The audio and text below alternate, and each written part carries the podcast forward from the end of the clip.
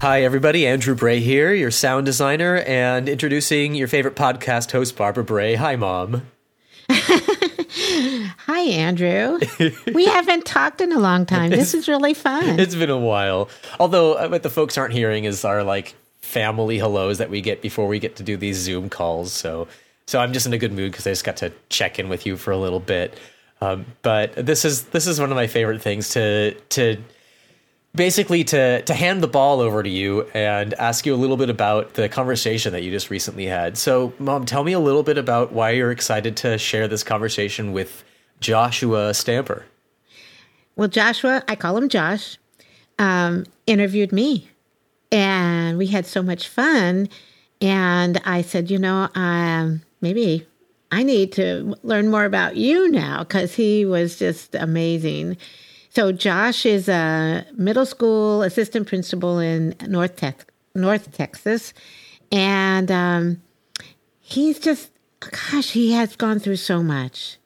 And he told me about uh, some of the things he's doing about leadership and, and his new book, all called Aspire to Lead.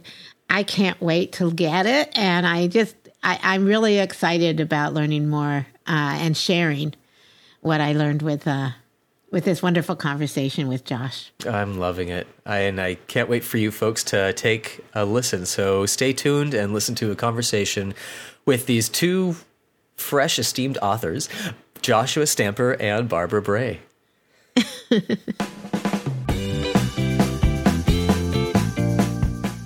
I'm really happy I get to talk to Josh Stamper. I've been wanting you on my show for so long, and then you had me on your show. yes.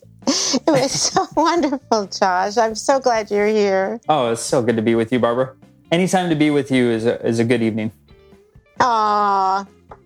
Well, we'll just let, we'll just have to go with that and just have a good evening Yes. now. I'm going to tell everyone about you because I I just I'm really impressed with the way you ran your podcast, but I also know a little bit about you, so I want to share that. It's Joshua, but I call you Josh Stamper. You're a middle school administrator in North Texas, and I think you're very passionate about community engagement from what we talked about. Yes, most definitely. Josh provides strategies on trauma informed practices and how to develop a restorative mindset. Boy, I need that. Uh, you also host the Leadership Development Podcast and created the Aspire model. And that's going to be the staple of your new book, Aspire to Lead, that's coming out pretty soon. Yeah, 2021, and I can't wait for it to drop.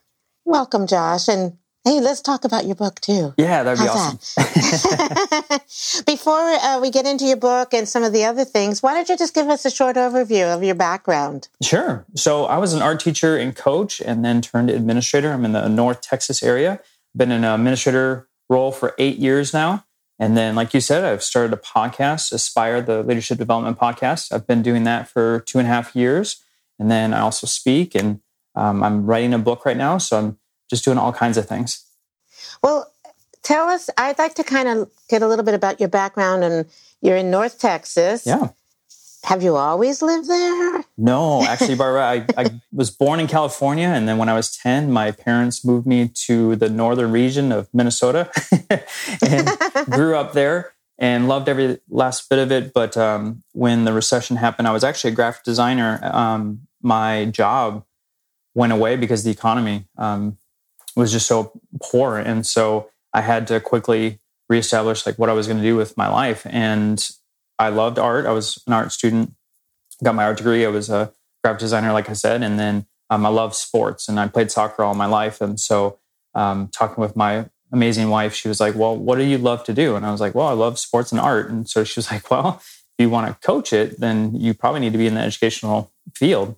And so that's where I landed. I landed as an art teacher, and um, as I went through this, I went back to school and went through that process. I was a paraprofessional with special education, and then in the state of Minnesota, you can also coach. So I coached a high school team as I worked with special ed kids, and then at night I went to classes to get my teaching license. And then when I was able to get my teaching license, there weren't any jobs really available. It was half time positions, working from a cart, and there wasn't really a whole lot there in Minnesota. So um, my in-laws lived in Texas at the time. They're like, "You got to come down here. The economy is great."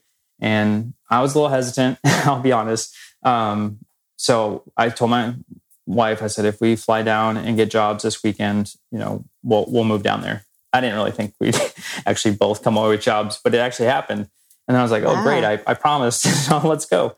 And so, um, yeah, flew down, moved um, to the North Texas area, um, was an art teacher for six years, started coaching about my third year. My third year was kind of when things transitioned because I started to get a look outside of my classroom for the first time and really got to work with kids in all different forms. And my assistant principal actually one day while I was in the staff room getting coffee, tapped me on the shoulder and was like, Hey, I don't know if you've ever thought about it, but I really think you should look into administration. And I laughed because I didn't, I was like, Are you serious? Because I'm just trying to figure out how to teach and I'm just starting to coach. And he's, he looked at me, was very serious and said, There are other people on this campus that have principal certificate, but I think you're the best candidate. And that I took that to heart and went again, talked with my amazing wife and said, you know, is this even possible? And within two months, I was in a program. so, yeah. When was that? What year was that? Oh, goodness. That was, I have to think about that, 2010, 2011. Oh, yeah. Wow. What city are you in in Texas? Yeah, I'm in Frisco, Texas. Um, at the time, I was in Plano, Texas. And um, yeah, I worked at a, a middle school. I've always worked in middle school. And um, at that time, I started going in through that program. It was tough. It was, you know, I was already a coach, so I was gone four nights a week doing mm. different things. So I, I, coached football, basketball, and track, and then um, just did online school whenever I possibly could. So it was definitely hard. I didn't get to see the family as much. And then two and a half years later, I got the dean of students role um, at a Title One school and was there for a year. Um, learned a ton. It was one of the most difficult years in my educational career. And we, we can definitely talk about that too um, later. And then the next year, I got promoted to being an assistant principal. And so I've been assistant principal and now in two different schools in two different districts. Wow. So what's your amazing wife's name? Leslie. Leslie, Leslie. yes. Do you and do you have a family? Oh yes, I have five kids, so they're definitely oh, they're definitely a handful. so we um yeah, we have two biological and three adopted children, and um, so oh. there's never a dull oh. day in the Stamper household. It's it's a lot of fun. Oh, that's amazing! That's amazing. So you have almost have your own team. Hmm. Definitely, I have a basketball team for sure. that's right. Oh, that's wonderful. And so you're now you're at. Uh, you didn't mention the school, but you're in Frisco as a yes. middle school assistant principal. That's correct. Wow. That's amazing. That's that's a lot of discipline and stuff. I worked in middle school, so I know what it was like. Yeah, there, it's it's a lot of fun, a lot of energy. Um, yeah. You know, I've worked in different, you know, the elementary, middle, and, and high school. At least for student teaching and in middle school, I always have gravitated. Even my coaching, I've never never coached higher than uh, ninth grade. So um, I've always been in that middle school, junior high range, and and I love the amount of growth that you see um, within those mm-hmm. years. I really feel like those are pivotal years in a, in a child's life um, to really find their identity. And, and um, you can just see so much growth in such a short period of time. So uh, I definitely gravitate to that age group. Me too. And, and they're, you know, what I love about that age is they still need you. Oh, yeah. They're like, they want to be tough but they're still you know like babies in yes. a way they just need you and and and I, I just miss them a lot so mm-hmm. it's good that you still have that so you know you said you were an art teacher yeah. and a coach i wonder if those skills being creative but also knowing uh, how to collaborate and build teamwork and all of that helped you become a, a principal yeah i know it's not a, a typical combination. I, I mm-hmm. usually, when I say that, people kind of do this side look at me like, what are you talking about? Um, and I don't know a lot of art teachers that have become administrators either. So I know when I started out, there was a stigma, um, not only in, on my campus, but on the at the district level, um, as far really? as oh yeah. Um, I mean, I've I had colleagues say things um, in regards to that, and I had even an interview process like because you're an art teacher, how do you give, you know, feedback to another teacher while you're in the observation mm. process. So the way that it was worded, it was definitely I had to prove myself um, that I knew how to be a leader in the instructional realm. So definitely a hurdle I had to get over. Um, but to answer your question, yes, I do think that the collaboration, the creativity, um, projects, you know, project-based learning, I was those were things I was already doing in my classroom. So, you know, as things have kind of shifted in the educational world, that hasn't really been anything that I haven't done before. And it was something I was kind of pounding my fists on the table already. And, you know, technology use and all these different things that, um, you know, the soft skills that we always talk about, that that was already being done in the in the art room. That was already being pushed as far as how to be a learner and how to be a creator. And you know, there were some aspects that when I went into a, a just a general regular, you know, math class or English class, those things weren't occurring, and it was killing me inside because I wasn't a very good student growing up, um, and it was because the environment and the way that they taught wasn't conducive to my learning needs.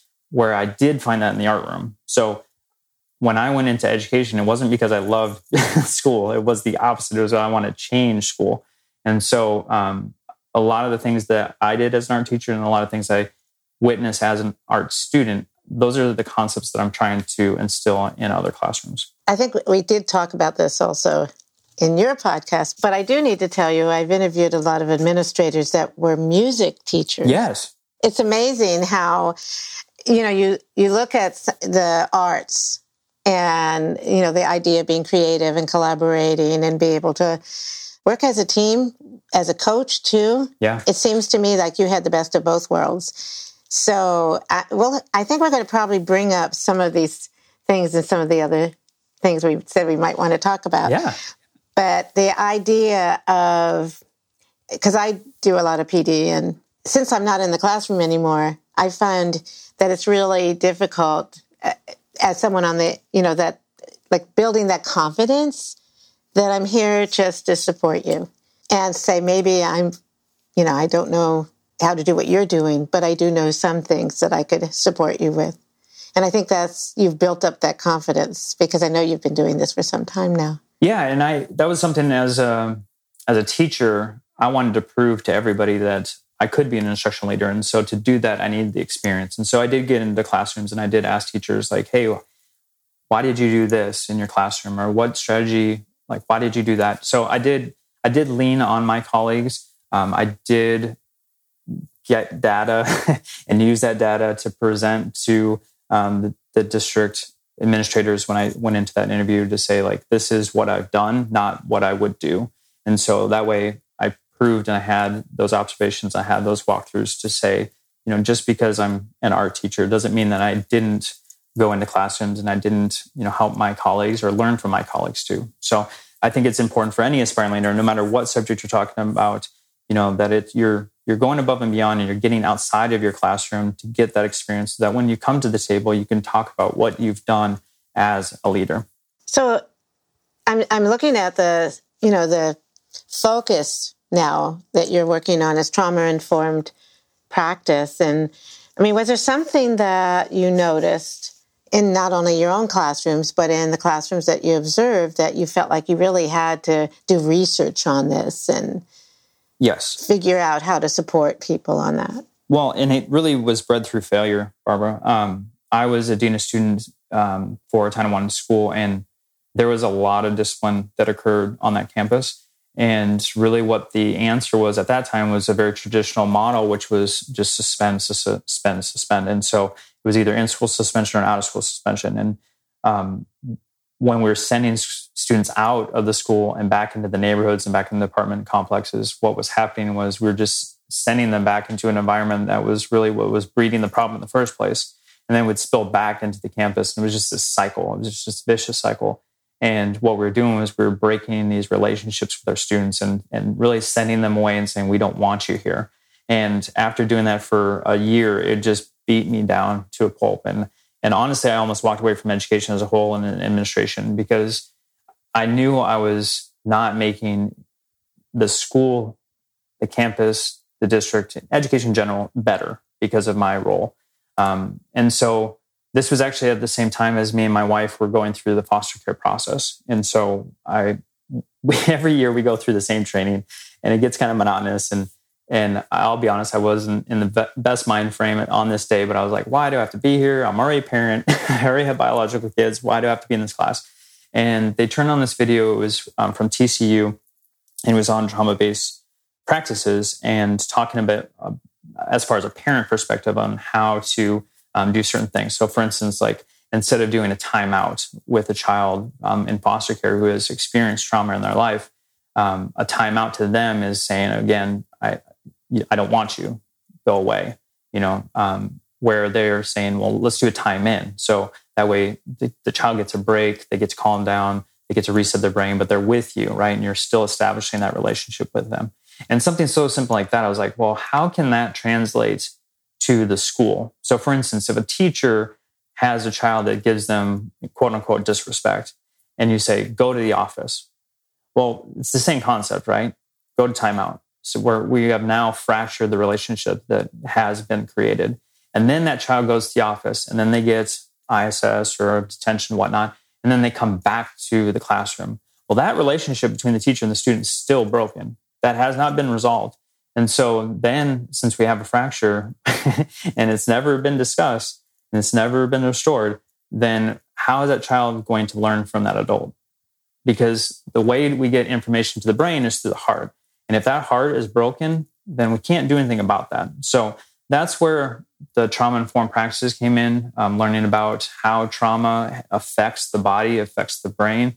Um, it changes the DNA. And I didn't believe it until I had you know foster children in my home and adopted children to see the effects and not just effects of you know getting beaten um, there's neglect right neglect is the largest trauma in the united states and it has just as much effect as you know emotional abuse or um, physical abuse as far as to the dna and the, the stress that occurs in a child's brain so i could talk about this all day barbara but um, that's really oh, I'm just came. writing down.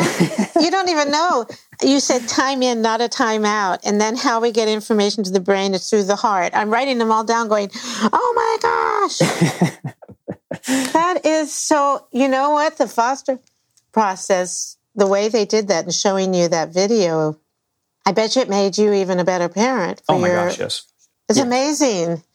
I now feel so guilty for putting time out with my kids all those years. My hey, Barbara, I, I trust me, I felt guilty too. I was because not only as a parent, but then I was thinking on the educational side. I'm like, I'm, yeah. I'm failing in so many ways. Um, it was it was oh, a light bulb wow. moment for sure, and you know, after that moment, I just wanted to learn as much as possible, and, and that's really how I changed like my whole philosophy and discipline, and then that also kind of um, went into the restorative practices realm too, and that changed everything too, as far as my mindset, and because it was a different practice that restored the harm that was caused by the student. And, um, you know, that was the, there was a missing piece, right? So we talked about the, the fracture in the relation between the student and the teacher. And a lot of times that, that doesn't even get touched within the process. So the restorative practices was that, that missing link for me as far as a restorative circle with the teacher the student and a facilitator being myself to then talk about what occurred, how the student harmed the classroom, how they harmed, you know, everyone involved, and then what is the the restoration of that? You know, what can the student do to repair um, what was harmed, and and giving ownership to the child to say, okay, if it was disrespect, you know, what can you do within this relationship to mend that's moving forward? You know, and if they don't have those skills, which that's another thing is a lot of times we just assume, especially middle school kids, you look old enough to know what you should, right? But a lot of these kids, they they haven't been taught that, or they have a model that is opposite of what is supposed to be done, and so we can't assume that these these children, these students, have those skills. So we have to teach them, and that that does take time. But if it's important, which we all agree it is, then why wouldn't we take a little bit of time each day to help those communication skills? and those deregulation skills, those all those things that are going to better them as adults to function in a job setting. I'm just thinking of a regular classroom because I've heard from some teachers how some of the kids have been really disrespectful and they send them out. Yeah. But how do you do it in a regular classroom when you have other kids in the class? How do you stop that cycle in the class? Sure. So we actually implemented a new process for us, which is a counselor, administrator comes into the classroom and relieves that teacher so that teacher and the student can then take a walk with each other and have just a little bit of time. And it really doesn't take that much time. Ah. It takes like two to five minutes to kind of just kind of get a restart, um, allows the child to have ownership of their emotions, be able to, to work through that. And it's kind of a reset, right, for the child and for the teacher. And that way they can really hone in on, on what it is. The teacher can model, they can, you know, bring it up. Of course, it's in a, a respectful way, of course. And the teacher's, you know, being a, a window, not a mirror of, of the uh, intense uh, communication potentially with the child. But then they come back in the classroom, and then you know the, administrator, counselor, co-teacher, whoever it might be, you know, is then um, relieved of their duties, and the teacher can just get right back into place. And and that has dramatically lessened our referral process, and it has only strengthened our relationship between the teacher and the and the child. That sounds amazing. Have you actually videotaped some of the process or talked about it, had interviews of the te- with the teachers and the students after? Or? So yes, um, because we we did it as a trial basis last year, and then um, what I do every year is I have a relationship action team. We call ourselves the Rats, um, and it's more for fun than anything else with the Rats piece. um, but what we do is uh, because I'm not an expert, you know, I still have room to grow in this, and so so are my colleagues. Um, so it's really just a learning process of of these different things, and it's a brainstorming of this is our problem. How can we solve this within the trauma informed lens that we have created? And then this is you know a model that we we created. Um, so we did a trial. We had you know like five to ten teachers do it. It was successful with them. So then we had them speak to the staff about their experience and why they thought it was you know something that was um, best practice. And then it, since then, you know everyone's adopted it. Wow. I wonder, I mean, I can even see teachers taking another teacher's place just to help. Mm-hmm. You know, I mean, I can see that it, it becomes a, a, a team, a community Yes. where everyone wants support. Do you, are you noticing with the students talking about it or are, are they, because this is, you, you know, it's changing, you Yeah. said, but Um, not not per se because it doesn't it doesn't Mm-hmm. have to happen. You know, a lot of times it's just a little conversation that our teachers too can. You know, you just go up to the student and you're just having that one on one conversation where, um, you know, it doesn't have to be broadcasted. You know, we're, we a major thing that was escalating behavior in our classrooms that we saw is when a student would do something and the teacher would then tell that student or correct that student in front of everyone, which they Ah. perceived as being called out. And if they're being called out, then of course the behavior only escalated. So by alleviating just that little bit, that changed the dynamics quite a bit too.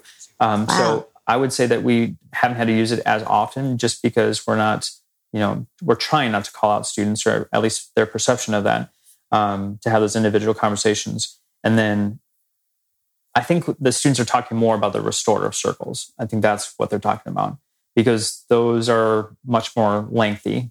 Um, so, for instance, like if if two students were to get in a fight, part of that process afterwards is doing a restorative circle with the two individuals and and allowing them to talk through it. Because a lot of times in the past, what would happen after a fight would be, you know, oh, I want to stay away agreement. I want them never to talk to the other person again, and it was stay away, stay away, stay away. And my question has been, well, why? Like, how does that make them better in in areas of conflict? We all have conflict with other people in our lives. We can't stay Mhm. away from them forever. Like that's just going to isolate us and, and break down relationships. And so a lot of times the fights were even good friends. And so why would we change that? That they have that history, they have that relationship already established. So why would we just end it from there? And so a relationship circle allows us to get to the bottom of the why. Why did the fight start? Why did it escalate? Why did it get to the point that it did? What like who was harmed in that situation? You know, we we really work through it all. And so that takes time. It's it's not an easy process and it's emotionally draining. Every time I do one, at the end, I'm glad I did it, but I'm just like, oh, that was that was emotionally draining for me. Um, because there's tears sometimes in the end, and there's you know um, shaking hands or hugging. I mean, there's there's a true raw emotion at the end. Um, And we looked at the data and we don't have repeat offenders after those restorative circles. Wow. So, you know, we've been doing it now for two and a half years and we, we haven't had anyone do the exact same thing for a second time. So that for me shows that we're, we're making progress. Oh, it's beautiful. So that's what you said, restorative mindset. Yes. It's like the whole, it's, uh, it's beautiful. So did this lead into your podcast? Is that, how did that happen? no, that's a completely different thing. Oh, I mean, okay, then before we go there, then, I mean, to me, I'm, I miss working in the schools. I love this idea. I'm glad you're writing a book because I definitely am going to push your book out to get make sure because this is one of the things that I think teachers are at, administrators and teachers are saying, "What do I do? yeah. What do I do about this?" Yeah. And it's not an easy process. And this is years and years of things that, you know, Mm-hmm. we've been trial and error. And it's messy. You know, education and relationships are messy and it's exhausting, but and it takes a lot of work. But when your focus is where it's supposed to be in, in regards to a relationship and how to make sure that we're, we're continuing to restore that, um, it, it does change the dynamics of the, the process and the procedures. Um, as far as the book goes, I do have a champ, uh, chapter um, which is talking about empathy as a leader because a lot of times I think empathy is, is seen as a weakness and it, it really shouldn't be. Um, Empathy, empathy as a leader to our staff, to our community, and to our students. And so I do talk about um, trauma informed and, and restorative practices within that chapter. Cool. I'm just writing a a blog on empathy right now. I'll have to talk to you. Me and you, simpatico. I, I tell you, I, I mean, it's so easy to talk to you because I really believe in this, and and, and relationships are the key. Mhm. And if you've lost that, it's really hard to get it back. Okay, so we're going into the podcast now because I I had so much fun on your podcast, It was so much and fun. you've been you. doing it a long time. yeah, I've been doing it for two and a half years. Um, it, it, it's flown by, really. I know. Yeah. Um, so the podcast came from, I actually was asked as an assistant principal to be a part of creating a cadre for aspiring leaders. And so me and five other assistant principals built this program. And really the idea was to pull people from their classrooms and to give them real, raw experiences and to be able to meet district leaders and um, do really what I do on the podcast, right? Is to pick people's Mhm. brains and to learn more about their craft. And through that process, we realized that a lot of people didn't feel like they had mentors or other people to really guide them in their leadership journey. And so we did that for two years and it went really, really well. And so well that the district actually took it from us and the, the district built their own program from that. And Wow. I was just longing to continue to work with aspiring leaders and I didn't have that outlet.